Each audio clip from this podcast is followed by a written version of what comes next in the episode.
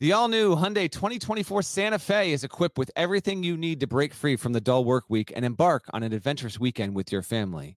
The Hyundai Santa Fe's features like available H-Track all-wheel drive, standard third row seating, available dual wireless charging pads. You've got the H-Track all-wheel drive so you can take on those dirt trails and kick up some mud, or the third row seating gets your whole family in to experience the thrill together.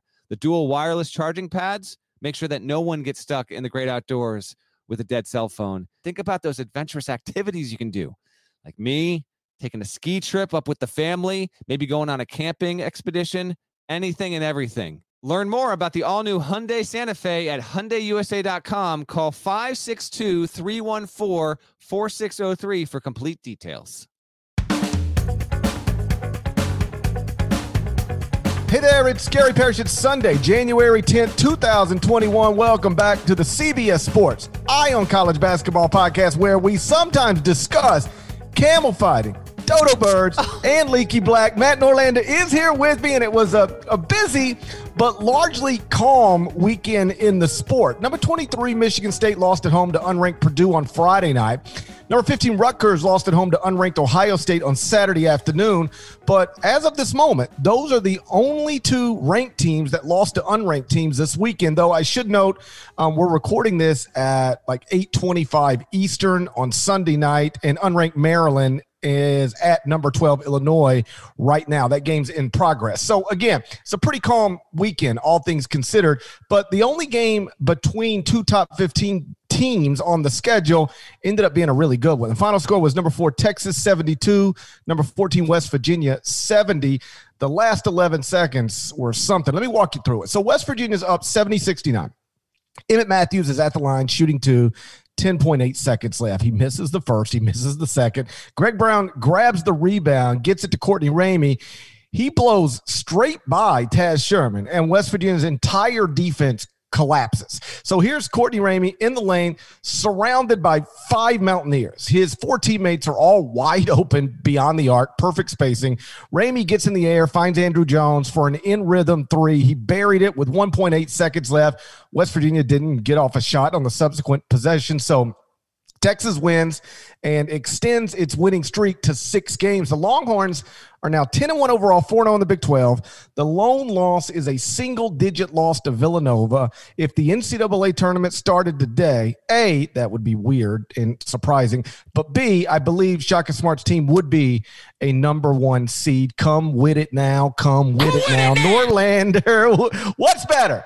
Than Andrew Jones, cancer survivor, burying a game-winning three-pointer against a ranked opponent. In this time when we should we could surely use a few feel-good stories, Andrew Jones provided us one this weekend. Who with it now? Damn right he did. Can I get that one more time, please, Shaka Smart? Who with it now? That ain't even what what? What you say? What you say? What you say? What? How about Texas, my man? Texas looking like a great, great, great story. Really good team. This was, I'm glad we're starting on the pod here. Uh, we'll get to the Bears at the end, but I didn't know what GP was going to lead with. But I figured this was going to be it because I had a weekend wrap up post. I'll link it in the podcast description. Kind of like 10 takeaways. And to me, the biggest story coming out of the weekend is this it's Andrew Jones hitting the winner three years to the day after Shaka Smart informed uh, the then Texas roster back in 2018 that their teammate, uh, Andrew Jones, had uh, been diagnosed with leukemia. And it's not just what's interesting is this. So before all this happened, uh, our editor, who we who gets the occasional reference here on the podcast, shouts to Marcus Nelson, he hit me up at about halftime of this game and uh, he said, "Listen, you know, for court report this week, we'll see what happens with Texas here. But what's what's interesting, if you have if you were interested in doing it, is like Andrew Jones is an actual real factor on this Texas team. I'm like, I couldn't agree with you more. I've been thinking about the exact same thing for the past week or so. Lo and behold, GP he goes out and hits the winning shot. Texas was was chasing the whole time. They they were they were and this win came after and I know I wouldn't expect you to remember this. I know Longhorn fans listening certainly do. Last year, when Texas went into West Virginia, 97 to 59 loss. So you you get absolutely creamed a year ago at West Virginia. You're off to a really good start, but this is another good test. You're trailing the whole game. Andrew Jones hits just such a clutch shot. Shouts to Courtney Ramey for even making that heads up play. Jones is wide open. He hits the bucket. It's practically a buzzer beater. Technically wasn't.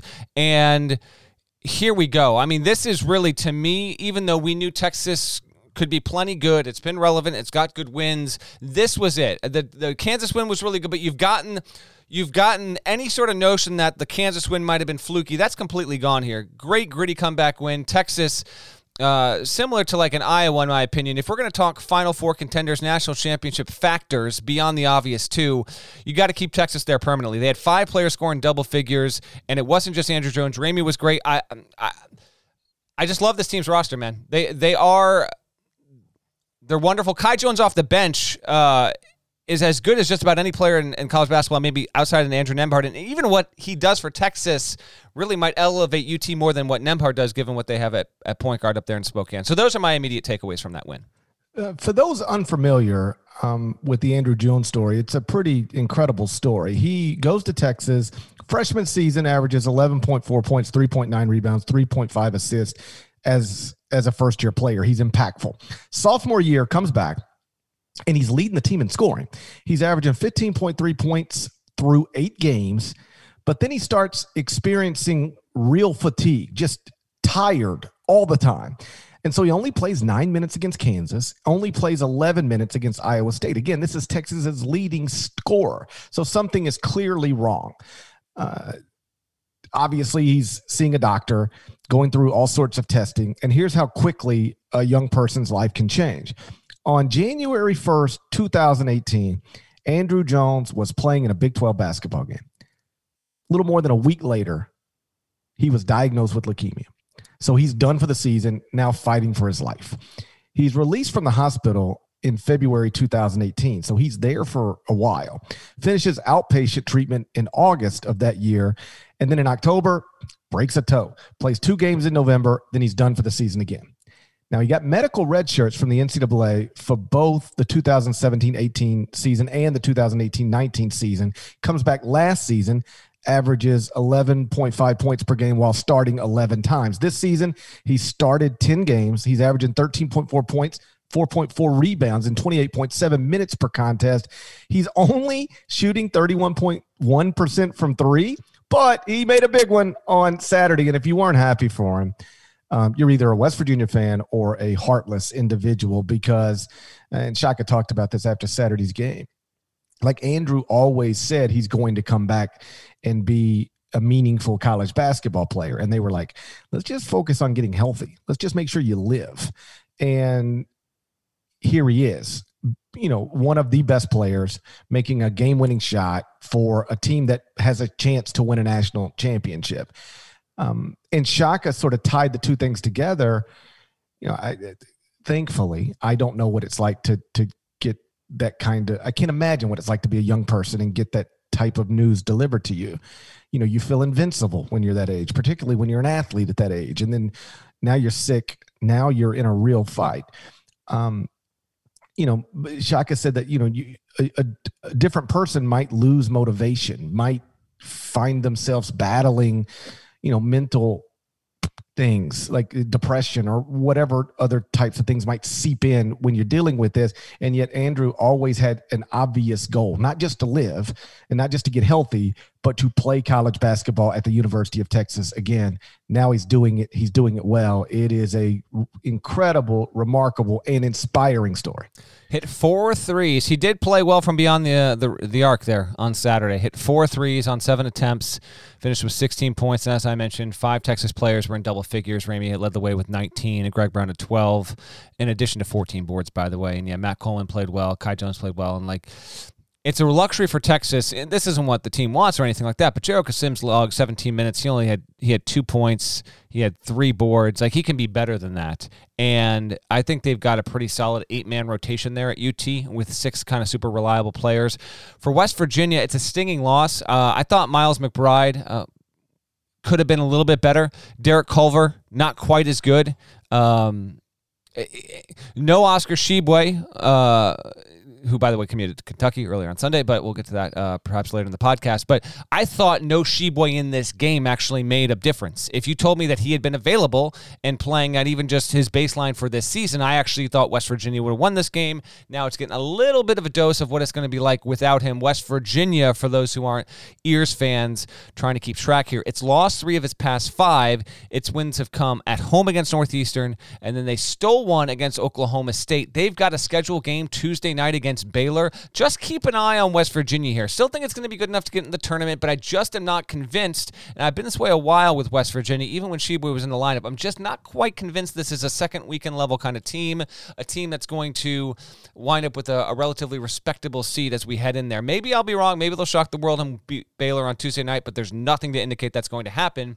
It gets a little bit of a reprieve after that with home games against TCU and Oklahoma State, but just keep an eye. But yes, this was the. Uh, I thought it was the the biggest shot, the biggest game, the biggest takeaway on Saturday, and we can get to the other stuff in a second here. But I'm glad we led with it because Texas, for me, it's the best start for them since 2010-11. They won their first 11 league games that season, and at 10 and one it's now proven wins at Texas. I mean, wins at Kansas, wins at West Virginia, in addition to beating Indiana and North Carolina. There's enough there. It's going to take another loss or two or three. That's going to come, but a top five defense knocking on the door of being a top 10 offense, this is it. This is the team. This is a team that's good enough, not saying it will, but it is good enough, I believe, with that roster. If everyone can stay healthy and you continue to get production out of Jones, Coleman. Ramey's really coming along. He's their best three point shooter by far. Yes, certainly. If you're a UT fan and you've been kind of aching to get back to the Final Four since that 03 year where you got knocked out, knocked out by Melo and, and this can certainly be that team. And I thought this kind of win goes a long way to proving that. Gonzaga leads the nation in quadrant one wins, but Texas leads the nation in blue blood wins. They've got the neutral court over Indiana at Kansas um, and a win over North Carolina. So they have wins over three of the biggest brands in the sport. Texas next game Wednesday against Texas Tech. That is another quadrant one opportunity. Gonzaga and Baylor both remained undefeated this weekend. We'll talk Zags and Bears next, but first, check this out. Are you looking for a new basketball shoe? If so, this is Gary Parrish here to tell you that the New Balance Two Way V4 features the groundbreaking use of fuel cell technology with fresh foam, creating the ultimate combination of rebound and cushioning. Every step feels explosive and dynamic, and the upper construction features a lightweight textile that's supportive and breathable. So whether you're hitting the clutch shot or locking down the opposition, the Two Way V4 gives you the tools to play at a high level. Learn more and purchase the two way at newbalance.com. Okay, picture this. It's Friday afternoon when a thought hits you. I can spend another weekend doing the same old whatever, or I can hop into my all new Hyundai Santa Fe and hit the road. With available H track, all wheel drive, and three row seating, my whole family can head deep into the wild. Conquer the weekend in the all new Hyundai Santa Fe. Visit HyundaiUSA.com or call 562 for more details. Hyundai, there's joy in every journey. Gonzaga and Baylor both remained undefeated this weekend. Gonzaga beat Portland 116 88. Baylor beat TCU 67 49. So the Zags are now 12 and 0 with 11 double digit wins, and the Bears are 11 and 0 with 11 double digit wins. As of this moment, Gonzaga's adjusted efficiency margin is plus 31.94.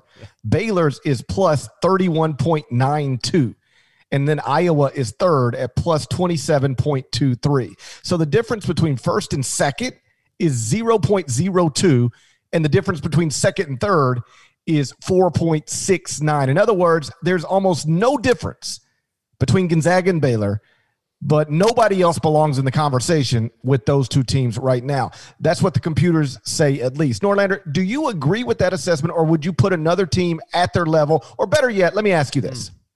Would you take, if I offered it to you right now, the field, Gonzaga and Baylor, or the field? You would take the field. Uh, no question about it. Yeah. If you started the tournament tomorrow, that would be weird. Um, the safer it would catch me by surprise. I'd be probably I'd wake up to like text messages. Probably yeah. they'd be like, I'd be they'd be like, off. "Hey, we need you. We need you on X, HQ." And I'm like, "But my my kids are running around the house right now. What's going on?" They'd be like, "Well, the NCAA tournament's starting," and I I did freak me out. Yeah, it would. And but at least at least this, you and I both know that if that happened and they called you to HQ, you could say, "Listen, I don't know if you know this, but you need 68 teams to have an NCAA tournament. You got that in your back pocket. You're good yeah, to go." Th- yeah, the thing some people don't remember is that uh, you, you, only four teams make the Final Four. I love those little things. I love it. Absolutely love it. Um, was this question, by the way, inspired by my tweet late on Saturday night, my screen grab? Yes, because I was going to clown you. Um, because okay. why? Why? Because it was technically incorrect. You said that um, at this moment, like Baylor went mm-hmm. final over TCU, and you were like, okay, Baylor is edged ahead of Gonzaga in uh, adjusted efficiency margin, but Gonzaga will go back in front once its Portland win registers. Mm-hmm. And when that win went in last night, they didn't go back in front. But at this moment, something happened today that made them go back in front. Gotcha. So it wasn't as of like interesting. So well, well the like, reason why, that, like yeah. I wonder, I don't, I don't, I don't under, I don't know. Like, was it Iowa getting a big win over Minnesota that flipped Gonzaga's number back ahead of Baylor? Yeah, I mean, every result in the KenPom universe affects all the other standings in general with the efficiency margin because uh, Gonzaga is like 31.94 and Baylor's 31.92. That's adjusted to the rest of the sport. So it depends on what teams won today, what teams lost today by how many margins. That's how that's determined at this point in the season. So you're right. That's exactly it. And uh, I didn't realize I skated out on that. I did not uh, know that Gonzaga was technically not ahead. Although that doesn't surprise me because when I sent that, I fully expect. I mean, Gonzaga was cruising. I fully expected Gonzaga to to win big and cover. It actually did not even cover at that point. It won 116-88. That's not a cover. Um, I don't know this to be a fact, and I dropped the trivia time on you if I knew it, but uh, it might be since Loyola Marymount that you had a team score north of 110 and not covering a game in college basketball. That's kind of wild. But so it be. There it is. I would take the field. That would be the smart bet if the field started two teams versus the rest of the field. The higher percentage is going to be the 66 other teams that are in the, the dance as opposed to those two but it is a legitimate question here. And I do think there's a real level of separation. I mean, at this point, what do you want to say? Baylor's won 11 games. They've all been by double digits. They weren't, uh, neither of these teams played in games that really, you know, flared the national radar. They just remained, it was business as usual. They remained undefeated. Joel Ayayi, by the way, had a triple double. Uh, it was the first, that this was surprising. It was the first one in program history for Gonzaga. So credit to Ayayi. He wound up with 12 points 13 boards, 14 assists, and um, he's their fourth best player. It's absolutely absurd. They're again, they're just crazy loaded. So I would take the field. I if you asked me to bet, I would take the field. I wouldn't feel good about it if you put a bracket down in front of me right now. Um, and I just had to pick one team, I would still pick Gonzaga. But if I actually had to wager money and you said, okay, you got to put 500 bones on this one way or the other, I would take the field because it's the it's the it's the safer bet right now. But I just don't see how anyone is really just in that conversation just yet. The stats bear it out, and really the, the, the results, GP, bear it out. I know Michigan's still undefeated, and that's a great story so far. We'll see what can happen this week. All the other teams that are behind them that are in the conversation, Iowa's got two losses, although it looked good on Sunday. Nova's only lost once. It's in the middle of a pause again. We'll wait and see. Wisconsin's solid. Um, we just talked about Texas. Uh, Tennessee certainly seems to be there. So, I got to believe you're with me here on this. Um, not that they can't be beaten. I think we're pretty level headed when it comes to this. Of course, they can be defeated, Parrish, but there is a real separation here. And what feels different about this to me, and I have not gone back and looked at this yet because I really wanted to wait another two weeks or so. I wonder when the last time college basketball would have had a top two that separated an efficiency margin you know, by four, four and a half points or so. Not just like a team that's separated from the pack, not just one team, but just like two, and then a little bit of a gap there. That's clearly what we got with uh, with the Zags and Bears that are seem to be uh, leapfrogging each other depending on the result uh, so far right now. If I offered you five hundred dollars to to find five hundred actual bones within two hours, how would you go about that? You think? Does it count if I if I count my own bones? Yeah, like, but you have to you have to be able you have to you have to lay them down. I want to see them on a table, so that gets that, that doesn't gets count. Then trivia time. Okay. How many bones are in the human body? Seven. No, come on, give me a real guess. this is. I feel like this is relatively guessable. Well, let me let me look at my. I got a little bone there. How many my, bones? Each of my finger are, are, each of my phone my each of my fingers a bone. Yeah, you got bones. You actually, I, I believe the hand has more bones than any other part of the body. Yeah, I feel like so. That's ten.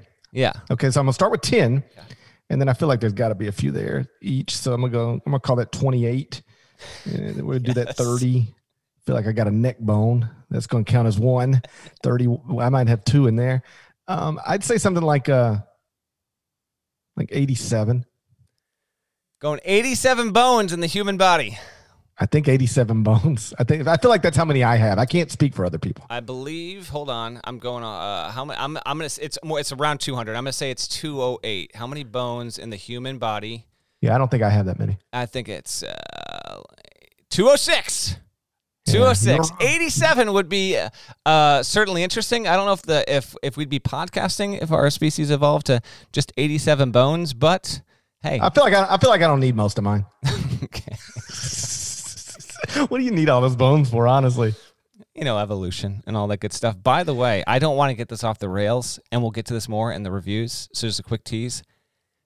The response to the dodo section of the last podcast was as enthusiastic as any topic we've had in months and months and months. Who would have ever thought? I ordered a dodo bird shirt off of Amazon. It should be here to by tomorrow night. You're out of your mind. I'm fired up. I can't wait to get it. it says um, we will rise again. Yeah which by the way it's an extinct species so uh, that's not how extinction works but you know what? I do like the spirit and i'm debating following with you. I had one. What was the one that i sent? It said never forget. Never never, just never forget. Never at some point, at some point, those oh. stupid birds needed to be a little more skeptical of the Dutch. They trusted too much. They trusted too much, and they got burned. Okay, yes, I'm with you. I would take the field over Gonzaga Baylor. But let me make the argument about why maybe you shouldn't. A one right now it appeared, barring something weird, they're going to be one seeds in the NCAA tournament. And I know that it just takes a little, you know, maybe one injury here or a losing streak there. Baylor more susceptible than Gonzaga to this type of stuff because of league affiliation. But you know, the same the thing sometimes people forget is that only four teams can get number one seeds in the NCAA tournament. So um, I assume two of them will be Gonzaga Baylor, but it's not guaranteed. But for the sake of the conversation, play along. We're going to assume that t- those are going to be two of the number one seeds a number one seed usually wins the NCAA tournament. Like it, people throw this out there all the time, like single elimination tournament. You never know, and I guess you you do never know, and it's not always the best team, but it is usually a number one seed. Trivia time: mm. ten of the past thirteen national champions, ten of the past thirteen, have been number one seeds in the NCAA tournament. Can you name the three that weren't? That won it all. They won it all, but they weren't a number yeah. one seed. It's only happened three times in the past 13 tournaments? Sure. I'm going to outsource this question to our audience as I answer this. I want to say, by the way, my blind guess since it went to 64 teams in 85, that the one seed wins the tournament. I'm going to say it's about 43, 44% of the time. I think it's less than 50% of the time a one seed wins it, but you're talking about 10 of the past 13. Yeah, they won 10 of the past 13. So I'm talking about mm-hmm. starting in 2007 when Florida, as a one seed, won the NCAA tournament. The year before, by the All way. Right, Florida, so 07 is Florida, 08 is Kansas, it was a one seed. 09 is Carolina, it was a one seed. 2010 is Duke, it was a one seed. 2011 is UConn, which is not a one seed, so that's one of them. That's correct. They were a three seed. They were three seed. 2012 is Kentucky, it was a one seed. 13 was Louisville, it was a one seed. 14 is UConn, it was a seven seed. That's number two. 15 is Duke, a one seed over Wisconsin. 16, I think, is Nova as a two seed winning. I think Nova's a two seed in 16 because 17 is Carolina's a one, 18 Nova's a one, 19 Virginia's a one. Talk to me. Ding, ding, ding, ding, ding, Norlander. That was impressive. There we go. What do you want from me? You got it exactly right, and you got the seeds right. Although I think I helped you with UConn was a three seed in 2011. I, I just I was slow to the take, but I was I was on it. Don't worry, I was on it. Florida's a seven and one. Florida's a three in 2006. Correct. Five is UConn a one. Four is UConn a one. Three is Syracuse a three. Two Maryland's a one. O one Duke is a one. Two thousand Michigan State. I think it's a one, but it might be a two. Anyway, go ahead. Back to Gonzaga Baylor. So so. Yeah, I'm with you. I would take the field, but a one seed does normally, in recent history, a one seed does win the NCAA tournament way more often than not. And if you are assuming a one seed's going to win it this year, well, then you're really just picking the other two one seeds over Gonzaga Baylor. I know you're actually not doing that, but I think you get my mm-hmm. point. Um, I would take the field though, but Gonzaga Baylor, they have separated themselves. Gonzaga, by the way, became this weekend the first team to score at least 85 points in each of its first 12 games since Loyola Marymount in the 1990-91 season. And KenPom now gives the Zags, I believe for the first time, a better than 50% chance of finishing the regular season undefeated. they're projected to be at least 12 point favorites in every game going forward. Baylor, you know, they only have one quad one win right now. It's over Illinois by double digits. So the Bears haven't played the same type of schedule that Gonzaga has played, but all 11 wins by double digits. Seven of the 11 have been by at least 29 points. They haven't trailed by more than four points at any point in any game this season. And the next four games are West Virginia on Tuesday at home. They're at Texas Tech on Saturday. They got a showdown with Kansas on January 18th at home. And then they're at Oklahoma State on January 23rd. Right now, each of those four games project as quadrant one opportunities. So, though the Bears, uh, Bill Henderson's Bears, uh, used to be Bill Henderson's Bears, now Scott Drew's Bears, though the Bears are. Um, ranked second in the country and killing everybody. They only have one quadrant one win, but that should change soon. All right, GP, what about the rest of the weekend? Because you were right. It wasn't a huge weekend, but there were there are no shortage of interesting results at least. So uh, what stood out to you? What do you want to hit on? Well, like I mentioned at the top, Purdue upset Michigan State inside the Breslin Center. Ohio State upset Rutgers inside the RAC. Meantime, Kansas struggled, but still got past Oklahoma inside Allen Fieldhouse. Kentucky destroyed Florida inside the O Dome. UCLA won at Arizona. Bruins are now 5 and 0 in the Pac 12. Iowa beat Minnesota by double digits on Sunday afternoon. Um, the most interesting thing, I think, clearly is Kentucky looking like a quality basketball team. I, I, don't know if they've done too much damage to their resume. Like, can they pull, can they be great enough to pull out of the the hole that they've clearly dug for themselves? But they do look like a quality basketball team, at least in this moment. Yeah, I that's the number two item in my wrap up. Um, so Kentucky still needs to win two more games. It's got a big one on Tuesday against Alabama. Winner of that will be uh, in control of first place in the SEC, and we'll obviously uh, recap that on Wednesday morning's podcast. But they got Keion Brooks back. What's What's interesting is they haven't had Terrence Clarke for three games, and Kentucky's won three in a row. Here's some stats, real quick. It's shooting 46.8% beyond three. Its past three games, GP. It was shooting 25% before that. It's shooting 77.4% from the line before this past three game win streak. It was at 66.2%. It's up to 8.7 blocks and 8.7 steals per game in this win streak, and it was uh, hovering around five per game with each of those. And listen, the wins have been inspiring. There was no doubt about it with that Florida win. Keion Brooks, uh, listen, he he was important. 24 minutes off the bench, 12 points, six boards, four dimes, and overall, yeah, I don't want to overreact. I still don't think Kentucky's going to the tournament. Outlook's way more optimistic right now than it was, and it can get there, and it's capable of winning the auto bid if they hold an SEC tournament. But I'm still not. I'm not there yet. They get the home game against Bama on Tuesday, which is big. If they lose it, um, I think that would be deflating. If they win it, then talk about a team that's really going to be feeling itself, and rightfully so. But yes, I thought that was notable. It was the I believe it was the first loss in about 22, 23 years by that many points for Florida inside the O Dome. How directly do you tie Kentucky going on a three game winning streak to Terrence Clarke not playing in these three games? I mean, I don't know. It, it it's bizarre because I wouldn't have thought that. I mean, I thought Kentucky's best player this season was going to be Terrence Clarke. There was a lot of buzz about it, it being BJ Boston heading into the season. Some thought it might even be Olivier Sarr. I always felt that Clarke was going to be the guy. Uh, a lengthy wing, combo guard, kind of can play three positions. It just hasn't been that. I don't know.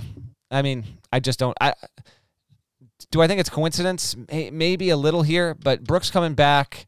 You had the you had the Dontaie Allen breakout game. By the way, since then, overall he's 13 to 25 from three point range, and you know he's still getting his his spots there. So they are they are coming together, but we still got to see a little bit more. Good win here. They got a double OT win against Mississippi State, and then they they they eked by Vanderbilt last week. So it's there, but still got to see more. Bam at home, then at Auburn, then at Georgia which got smoked. Um, if Kentucky's for real, it wins all three of these, and it's riding a six-game win streak, and then it's back in the saddle. But I got to see it. I just I'm a little skeptical right now. I don't think it's a coincidence that they've gotten better without Terrence Clarke. Like, forget everything you know about Terrence Clarke or think you know about Terrence Clarke. Forget about where he was ranked coming out of high school. Forget about where you've seen him in a mock draft. And let's just focus on the seven games he played at Kentucky so far this season. Playing 31 minutes a game. So he's on the court all the time. He's taking more than 10 shots per game. So he's putting the ball up a lot, and he's not making them. 43% from the field, 22.7% from three point range. Oh, and he turns the ball over three times per game. Like you eliminate that from your basketball team, you get better. Like yeah. I'm not saying that Kentucky will long term be better without Terrence Clarke, but I don't think it's it's you, you have to. Uh, uh, I don't think it's crazy to suggest well they that's what they were getting from that player. He is no longer a part of anything, and whatever they're using in in in that in in his absence, which is Dontaie Allen, um, is better. Like Dontaie Allen's been a better basketball player than Terrence Clarke has in this season. That's undeniable. I, and so I don't think like I'm not putting it all on Terrence Clarke. Like I'm not suggesting John Calipari should just redshirt him the rest of the season and not use him. But I do think they're better without him because he was not good. I agree with you, and uh, I I do agree with that. And we'll we'll have pl- I know we've been talk- talking about a lot of Kentucky, but they're uh, frankly they're still interesting on a weekly basis. Like if they had lost, then we wouldn't be talking about it. But they got the win. They got the win big.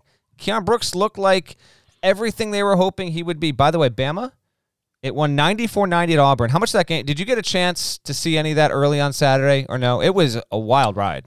I had it on. I'm not going to act like I watched every possession, but I and it wouldn't have been something I would have normally been watching at that time because mm-hmm. it was an early game, right? Yes. And there were like interesting early games. NC State Miami was interesting. Um, surprise, like Miami missing two of its top three scores and goes and wins at NC State. That was a bit of a surprise. Rutgers getting run off the court by Ohio State inside the RAC. That was a surprise. So I was more focused on those two games than I was Alabama Auburn, but it was on and I was aware that they were playing a fun up tempo basketball game. Yes. I'll, uh, yeah, just quick on this and I'll keep up with the whip around. But yeah, Bama's 9 3, 4 0 in league play, 194 90. Sharife Cooper wound up playing for Auburn and he was balling out early. It looked like a pretty good story, and then they put uh, John Petty on him, and then they kind of shut him down. He had a couple bad shots late, and Auburn couldn't steal the upset win. But it was a uh, it, w- it was a good game and a big win for Bama. Uh, obviously, their fans are all totally invested in Monday night's national championship game, and so I understand that. But Bama had 15 steals. You mentioned Rutgers. So it started seven and one. Now it's seven and four. It's three and four in the league. Its next four scheduled games: Friday against number eight Wisconsin. Then it's at Indiana on January 24. January 28th, it's hosting Michigan State, which is ranked, but won't be in the in the Monday poll, and then it's at Northwestern.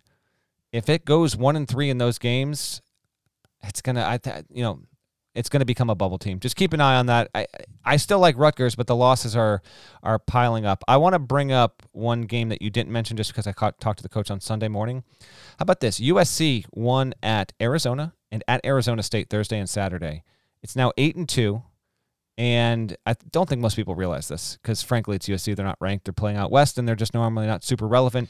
But they haven't had Ethan Anderson, their starting point guard, for seven games, and it's an eight and two team. And they've won games on the road. They won at Arizona and Arizona State for the first time in the same season since 1985. What? How about this? I heard this on the broadcast last night of UCLA Arizona. Yeah. This this was the first time UCLA and USC have both swept the Arizona schools in the same season on the road ever. I couldn't believe the stat. I knew I couldn't believe the stat when I heard it. In fact, I didn't mention it on the pod because I didn't know if I could trust it. But whatever, it's their stat. They said on the broadcast. I couldn't believe that that had happened. That seems unthinkable to me, but it did happen. Well, you know, it's believable now because you know who's stalking that sideline down in Westwood. We know Mick it, baby. Cronin, hashtag Nell can stay. The hashtag, absolutely. So good on UCLA. We got an interesting top of the race of the Pac 12 kind of forming with the LA schools. But Evan Mobley had a wonderful back-to-back set of games here, and uh, he is. I still maintain he should be a top three pick in next year's or this year's NBA draft, but but we'll wait and see on that. That was just a a good win, and and USC is establishing itself. Meanwhile, Arizona State was shorthanded. It's now sub 500. I thought that was going to win. The team was going to win the league, and it's kind of it's kind of slipped spiraling away. Um, one other news item, I talked to Dan Hurley late Saturday night. UConn six and one. See, this is what UConn fans were really hoping for here. Not that James Bouknight would be out. He's out. Hurley told me that Bouknight's going to have his elbow looked at Monday, and we'll have more answers. If it's a long term thing, long term in quotes, that would be a couple weeks, but he might not miss more than one or two other games there. But UConn six and one with a three one mark in the Big East. It won at Hinkle. I did find out first time ever at Hinkle. You asked on the previous pod. Indeed, that was the case. And eh, Butler had Aaron Thompson back. UConn didn't have its best player. It won by 12. This is the second best offensive rebounding team in the country. And Maybe UConn becomes a bigger deal in two or three weeks, but just thought it was worth bringing up. They're six and one. I think they're headed to the tournament, and we still got to figure out what's going to happen in, this league. But it's got a good chance of being the third best team. If it's not, maybe it's Xavier. Colby Jones hit a winning shot to beat Providence. That's a total stinger if you're a Friars fan. But uh, he, Jones, after the game, revealed to reporters, Parrish that he hits this winner, and he lost his grandfather just a few days ago, and it's he was extremely close. Like his grandfather was one of those family members that growing up, he was at every single one of Colby Jones's games. Just lost him. So our our hearts and thoughts go out to him and his, his family. And for him to hit a big shot like that, I thought that was a really, really cool moment there. So that was another uh, another notable result on a relatively quiet but a, but a decent weekend. And we're starting to see some things take a little bit of shape here. Um, I, I feel like the next week or so will will bring some more separation overall. I mean, Iowa doing what it did to Minnesota, getting its its you know vengeance, if you will. I mean, it lost an OT at Minnesota on Christmas Day, and then it had no issue today. GP, I watched all of that game leading into my Bears, and Luka had like 33. Wieskamp had another really good game. And my my takeaway is just like, you know, I know Iowa's not the greatest defensive team, but they're a championship contender. Like the offense is just straight up good enough. Luka Garza, every I want to watch him every dude sometimes it's like he's playing against you know JV JV guys in high school. It's just like give me the damn ball. I'm gonna lumber my way. I'm gonna score this down low. You cannot stop me. So that was another good win by Iowa. They remain a top five team. The last team I would want to touch on is can be accurately described this way, and I want you to tell me what you think of a team that I'm describing this way. They're 85th in the net. They're now two and four in their league. They are they have zero quadrant one wins they're 0 and 3 in quadrant one opportunities. That's I just described a basketball team. Trivia uh, time. Can you name that team? Jeez. 85th. What's their record? Their overall record is eight and four. They're two and four in their league. They're 85th in the net. They're 0 and three in quadrant one games, so they have zero quadrant one wins. Did they win or lose this weekend? They lost at home. Uh, Michigan State. That's Michigan State, 85th in the net. Hmm. Two and four in the Big Ten. 0 and 3 quadrant one opportunities. Like I tweeted this on Saturday morning. They lost on Friday night. And this sort of what I wrote about in the, you know, I, I write about somewhere between 250, 350 words for the top of the top 25 and one every morning. And, you know, the only team that relevant team that played on Friday night was it was it was the Michigan State Purdue game. So I'm writing about Michigan State. And I just sort of pointed out, like, you know, they're they're 44th at KenPom, 85th in the net, 0 and 3 in quadrant one games, 2 and 4 in the Big Ten.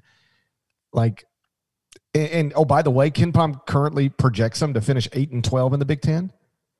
Like, you know, I, I, that's not an NCAA tournament team. 8 and 12 in the Big Ten is not going to get them in. They're going to have to outperform the computer. I got a lot of pushback from like Michigan State fans. One guy just arguing facts. We live in a world now where people argue facts. It's amazing. I, I, I don't know how we got to this stupid place, but but we're here. So I'm like, Michigan State's 0 3 in quadrant one opportunities.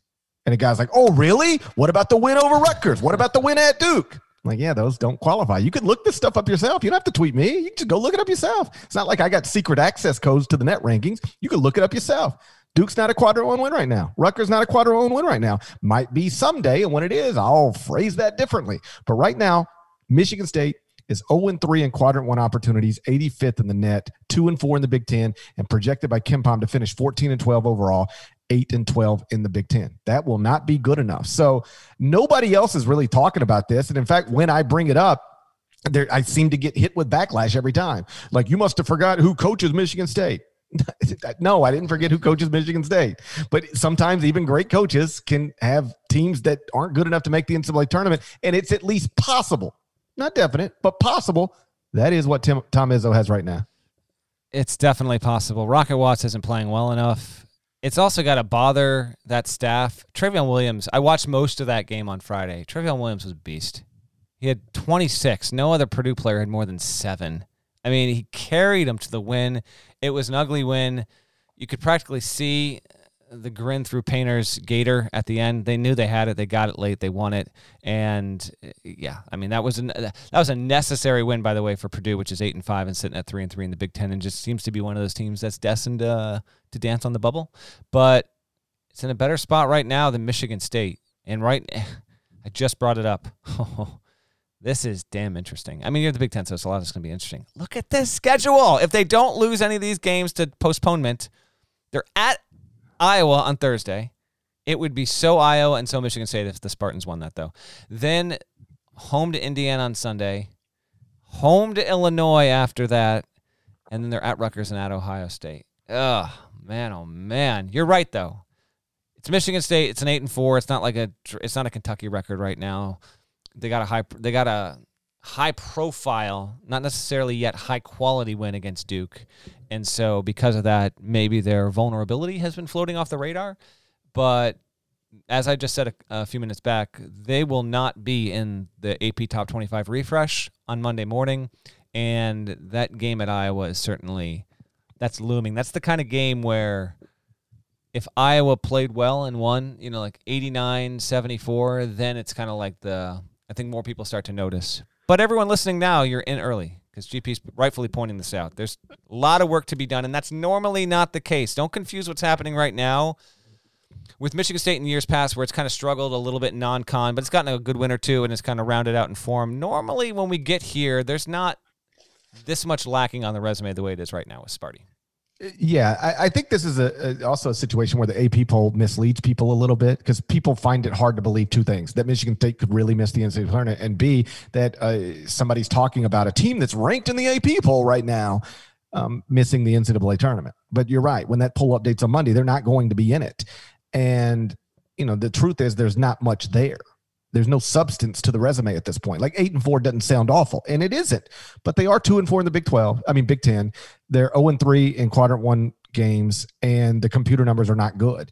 You know, even you know, and I know the net can it, it fluctuates a lot right now. Like you know, Kentucky went from I don't know in the 120s or 130s into the 80s just after one game. So I, I don't swear by any of this stuff, but I don't care what computer numbers you look at. They put Michigan State in a dangerous place. Like if you're outside, if you're inside the top 40 at KenPom, you can reasonably expect you're in you're in the tournament. Like there are exceptions to that every year, but you can almost every year. But you can reasonably assume. But once you get outside of the top 40, you're in a iffy situation. And 85th at the net, that's a real bad place to be. So uh, this is all I'm saying.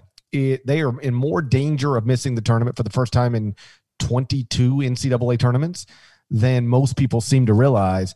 And unless they outperform the computers, they are not going to make the NCAA tournament. That's not even a prediction. That's a fact. If they don't outperform the computers, what the computers say is likely at this moment, they will not make the NCAA tournament. And like you said, the next one, it's a tough one at Iowa, which, by the way, the Hawkeyes 22 and 1 inside Carver Hawkeye in the past 23 games. So good luck winning there. Trivia time. Who was the last team to beat Iowa at home? I'm going to guess Michigan State. No. Okay. Is it guessable?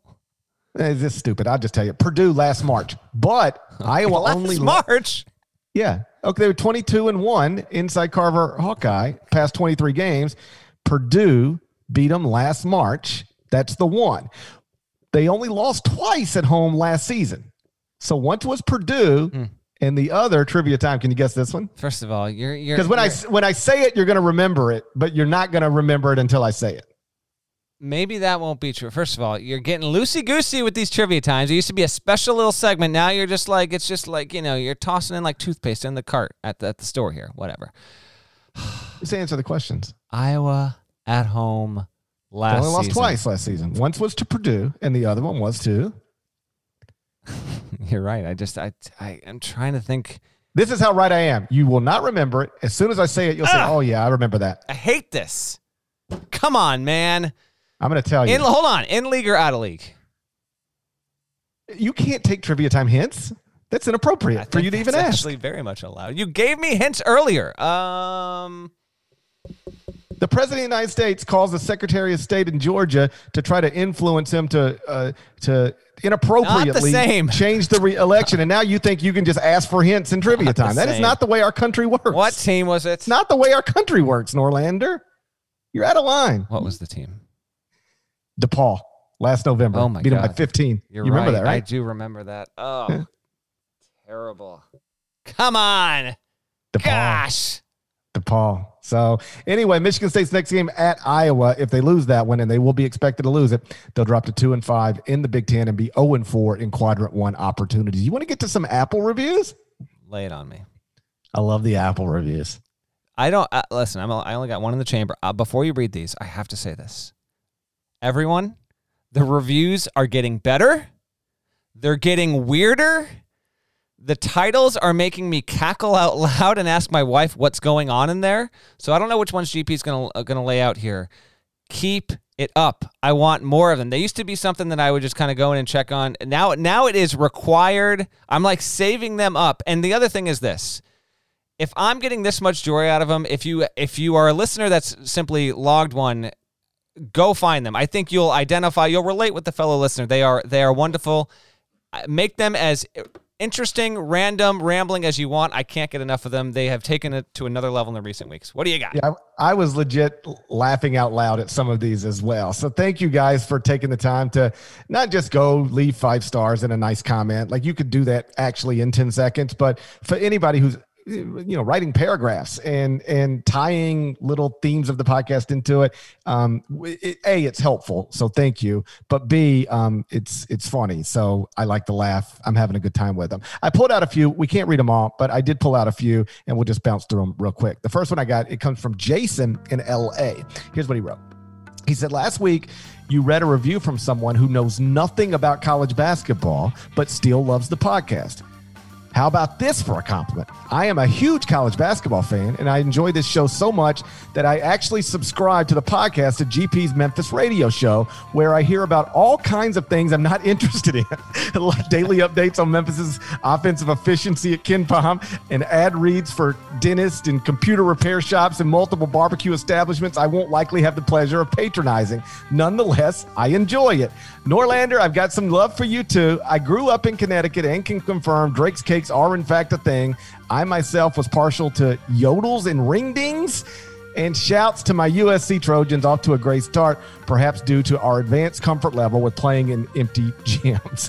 Uh, he he wrote that he didn't think we'd ever actually talk about USC organically, and yet we did. We did earlier because Norlander, you you you said you spoke to Andy Enfield this morning, I right? I did. How about that? Some unintended synergy there. By the way, you familiar with the ringdings or the yodels? Man, I ain't never seen. Oh my gosh! I don't know nothing about a ring. Ding. Tell you what, I had a, I had a just a sick addiction to ring dings in high school. Just I'm trying to think. Of, I'm trying to think of what southern, like what southern thing that would be. Everybody who lives in my neighborhood would know it, but you might not. I feel like I feel like what the ring ding was to the northeast. It's definitely similar, although these were also available up here. It's the Little Debbie's oatmeal cream pie basically. Not the same kind of food, but that's the same kind of, you know, those were around, correct? You, yes, but you don't have Little Debbie's? We do, but uh, it wasn't as, I don't think it was as popular in the Northeast as the Yodel, the Ring Ding. I feel like the Twinkie, by the way, is really the the cake that is kind of universal. Like you, you had Twinkies. Twinkies were everywhere. Well, of course. Okay, there we go. But okay, let that? me ask you this: Are you familiar with a Krystal Burger? No shot. You don't know what a Krystal is? No. Like if I said, "Hey, do you want to get you want to swing through Krystals?" You would have no idea what I'm talking about. I'm guessing it's something like a White Castle.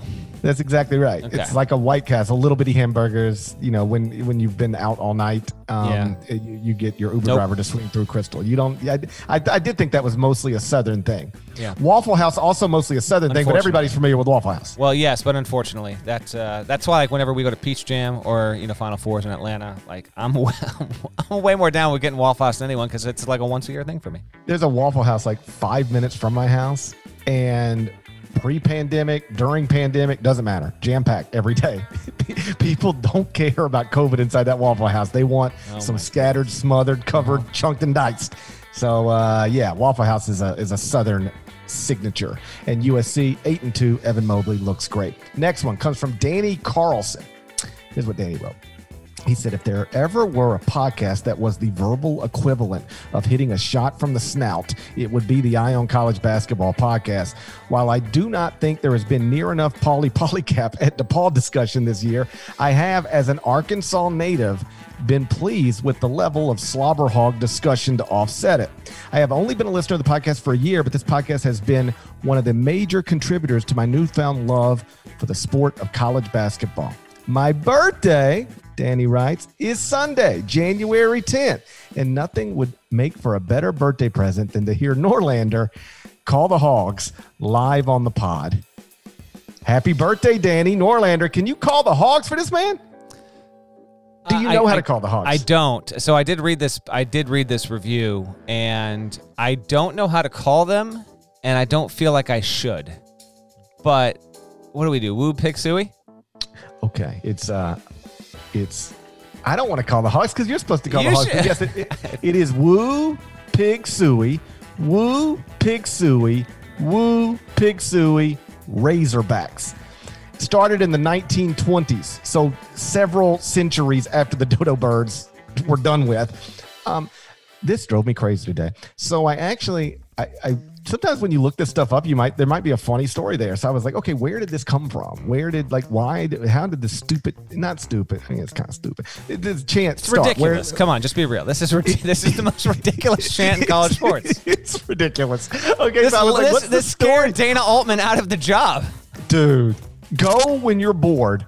Google Dana Altman calling the Hawks. It is the most awkward thing you've ever It's seen. like, what cult the- did I just step into? Yes. It- no, it, no, it's like it, it's like Dana Altman standing there. He finally just left Creighton to take a you know a big power conference job because at the time Creighton I think was, It was Missouri, Missouri Valley. Conference. Yeah. So he gets his SEC job, gets introduced, and they're like, you, I actually think he brought it up if I when I watched the clip back, but it's like next thing you know, Dana Altman is calling the Hogs. it never looked nobody's ever looked more awkward than Dana Altman calling the Hogs. Like three days later, he's like, Creighton, can I please come back to Omaha? I can't I can't be down here calling Hogs And all the took him. time. So I go to YouTube or just Googling and I'm like, uh, okay, maybe there's a good story and I can share it on the podcast and we'll goof on it.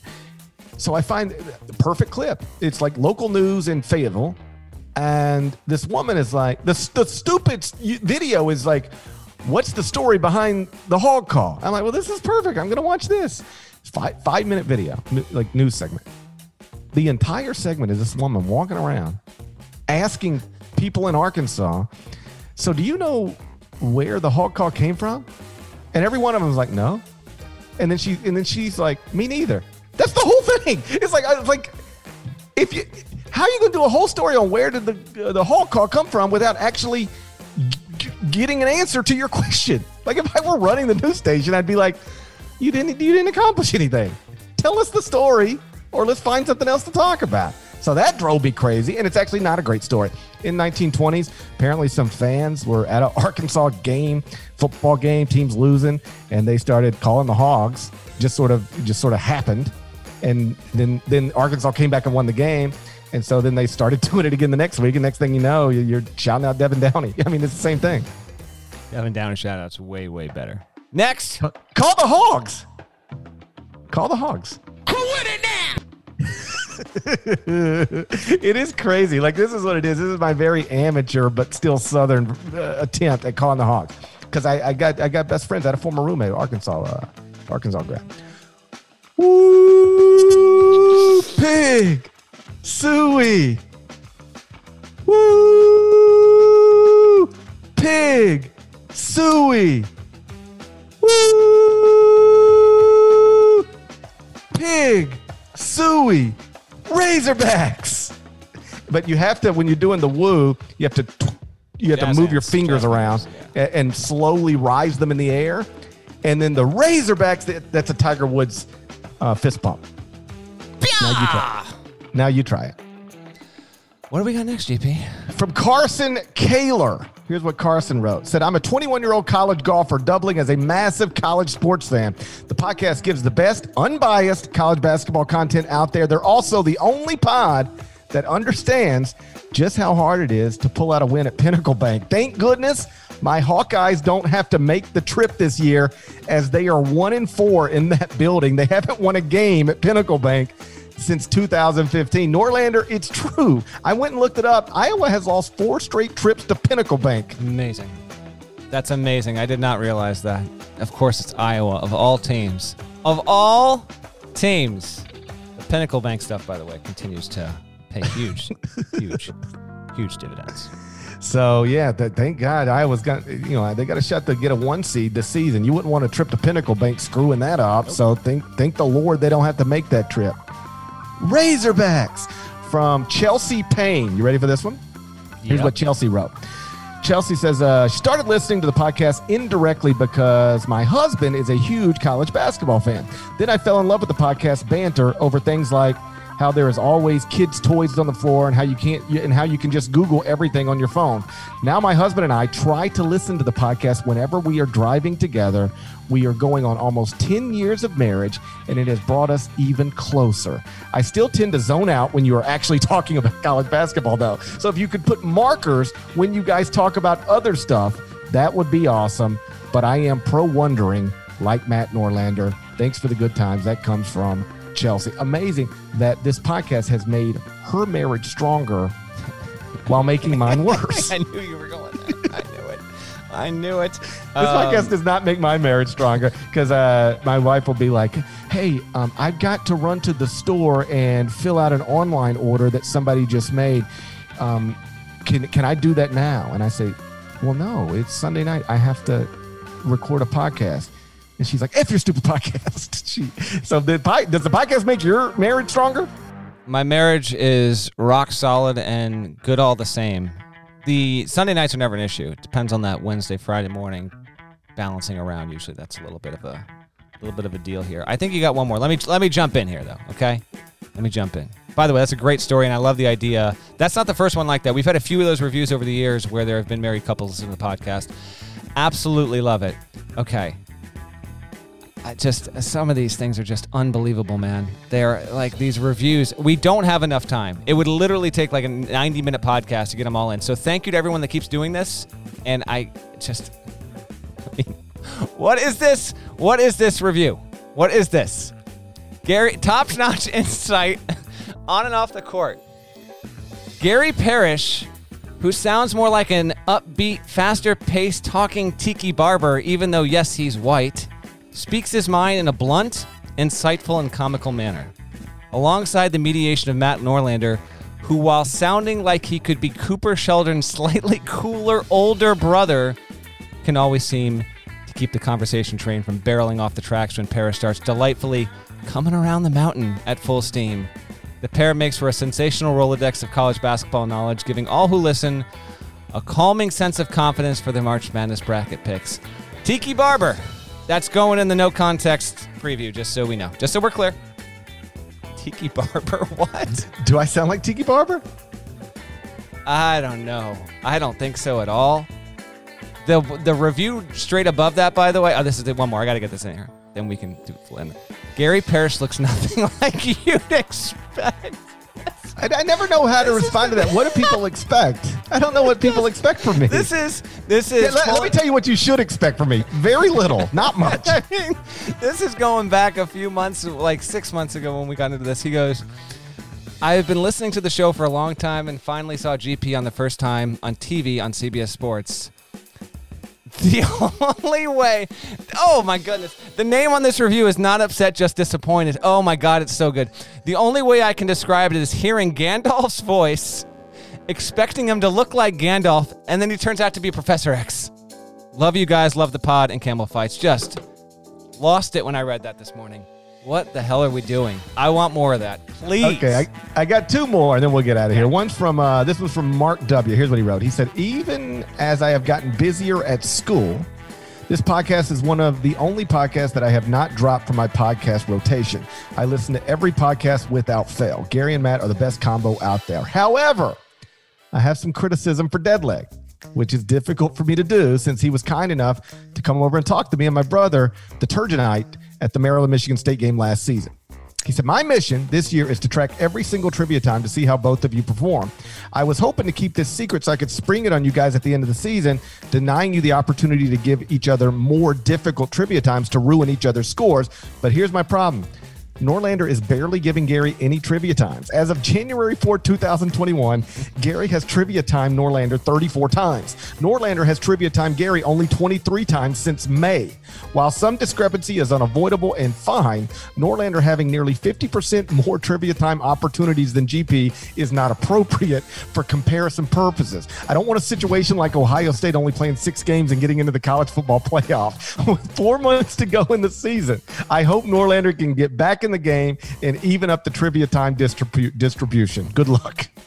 Love this. Remember meeting this gentleman. That was the last game that I traveled to. Uh, if you don't include going to a bubble, that was the last one I went to.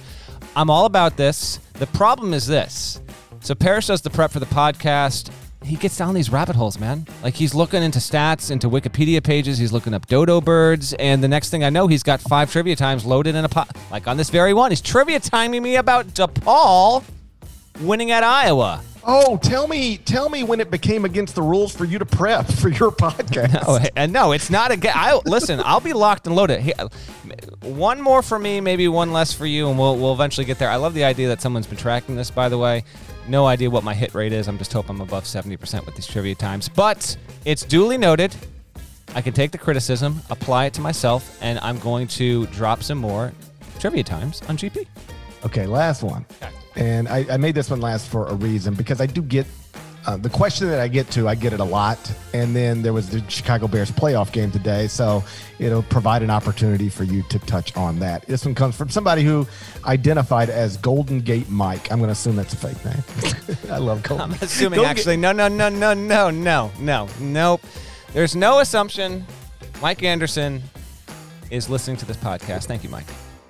What if this question is from Mike Anderson? It better be that that is one of my favorite things of, of the of the podcast is, is that we we just named Mike Anderson Golden Gate Mike. I don't even remember the context. Oh, like I, I, I, remember, but oh, I do. Chris Mullin had scheduled a game. That's right. At the new arena Bayer. for the Golden State Warriors, St. Johnson out there for no damn good reason whatsoever, and they won. Became Golden Gate Mike that night and for the rest of time. Chris Mullin schedules a game to go back to the Bay Area, take St. John's, and then like he's no longer the coach, so Mike Anderson's got to go to the Bay Area. He beats, Ari- he beats a ranked Arizona team to do it. By the way, how about that? So here's what uh, Golden Gate Mike wrote. I've owed this I've owed this pod a review for over a year now, but better late than never. GP and Norlander are quite the dynamic duo. These guys are a pleasure to listen to, and for me, it stems from their shared love of America's best sport.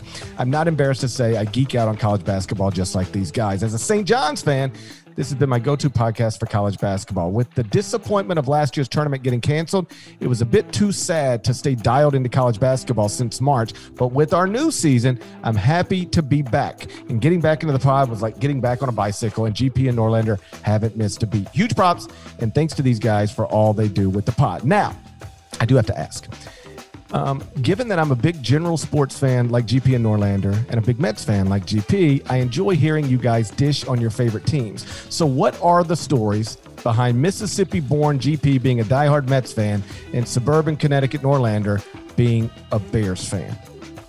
I get this question all the time. At least the fifth time you've ever explained this on the pod, by the way, which is fine. But yes, long-time listeners are going to be like, we're about to hear the same damn explanation again. But I don't know if I've ever explained my Bears fandom. You go first. I still, yeah, I get the question all the time. So much so that I just ignore it on Twitter now because I've like I've told it a, a, million times. But like real quick, so some of it is just timing. I was born in 1977. I started playing baseball you know, when I was like five years old. So like 1982. So, so I was watching baseball. And back then, you young folks won't this will blow your mind, but you couldn't watch every baseball team. There was no like MLB subscription. You could only watch baseball that actually came on TV, and only three teams were regularly on cable the Cubs on WGN, the Braves on TBS, and the Mets on WOR. So the Mets were one of the teams that I could actually watch on WOR, which later became WWOR. Beyond that, the Jackson Mets were the double A affiliate of the Mets in Jackson, Mississippi. So there was a Mississippi connection. Like Davey Johnson, who managed the 86 Mets to a World Series, previously managed the Jackson Mets. So there was a Mississippi connection. Beyond that, again, timing. Darryl Strawberry comes up in 1983, wins Rookie of the Year. Doc Gooden comes up in 1984, wins Rookie of the Year. So they had good young talent. Then they won a World Series in 86. So it was all rooted in the timing of me becoming a baseball player and the ability to watch the Mets on TV, the connection to Mississippi, and Doc and Darryl coming along right as I was getting interested. And boy, it was really fun like those first few years. Doc Gooden, Darryl Strawberry, World Series. And then it's just been not great for like the past 40 years. But but but the, but Francisco Lindor is on his way. Wealthiest owner in baseball is now the owner of the New York Mets is a good time to jump back. If there's any young people out there trying to become baseball fans, this would be a good time to become a Mets fan. I I had to suffer for like the past 40 or so years, but um but I, I I'm hoping the next 20 are good.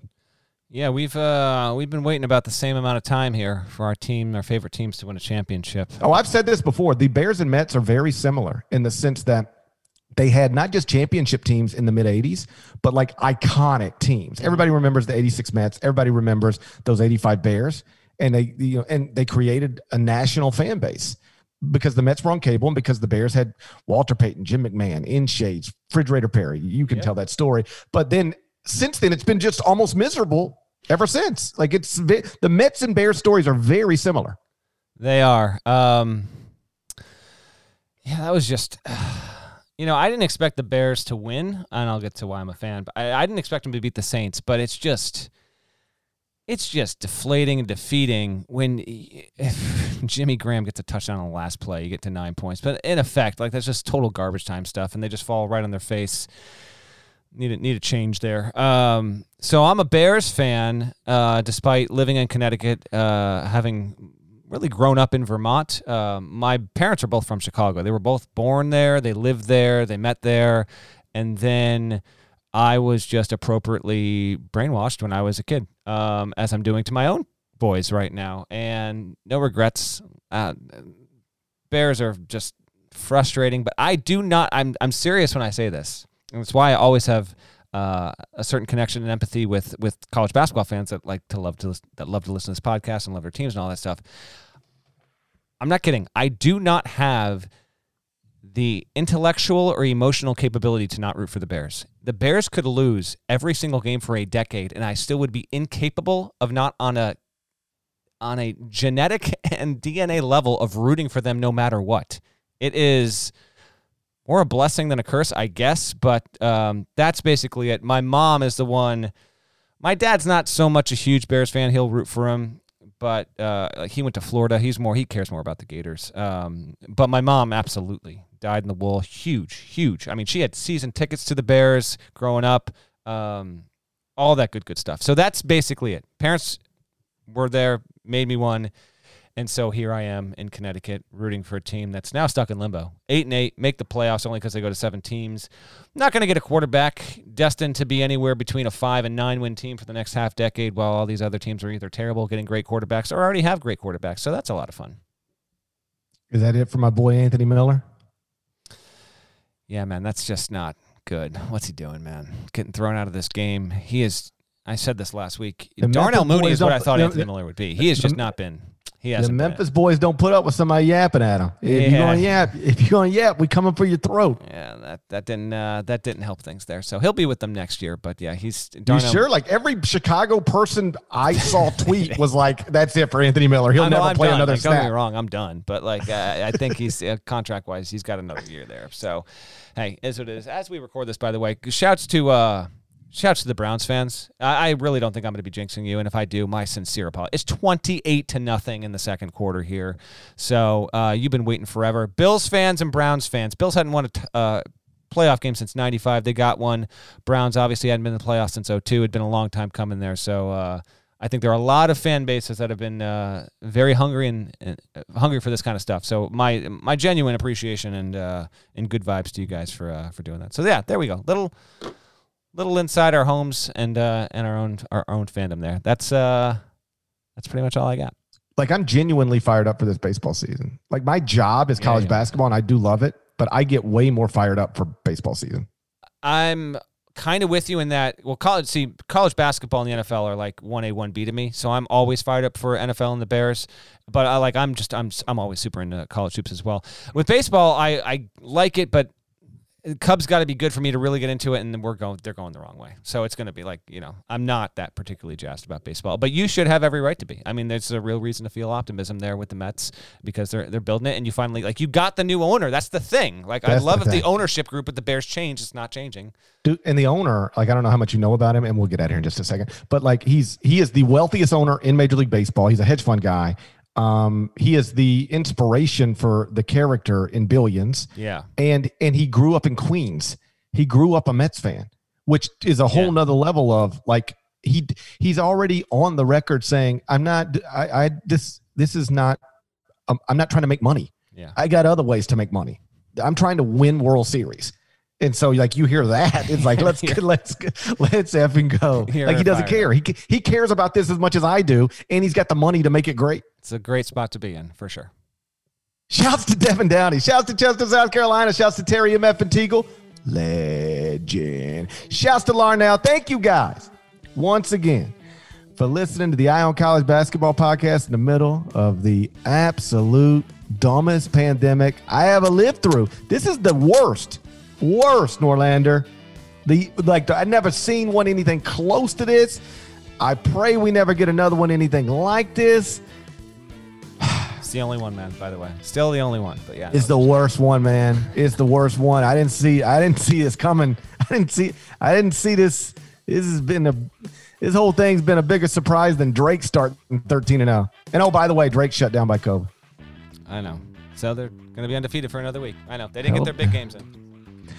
If you haven't subscribed yet, please go subscribe anywhere you subscribe to podcasts, including Apple Podcasts. And uh, if you have time to rate it five stars and leave a nice review, um, that would be awesome. And maybe, just maybe, we'll get to it next Sunday night. Either way, we're going to talk to you again on Wednesday morning. Till then, take care.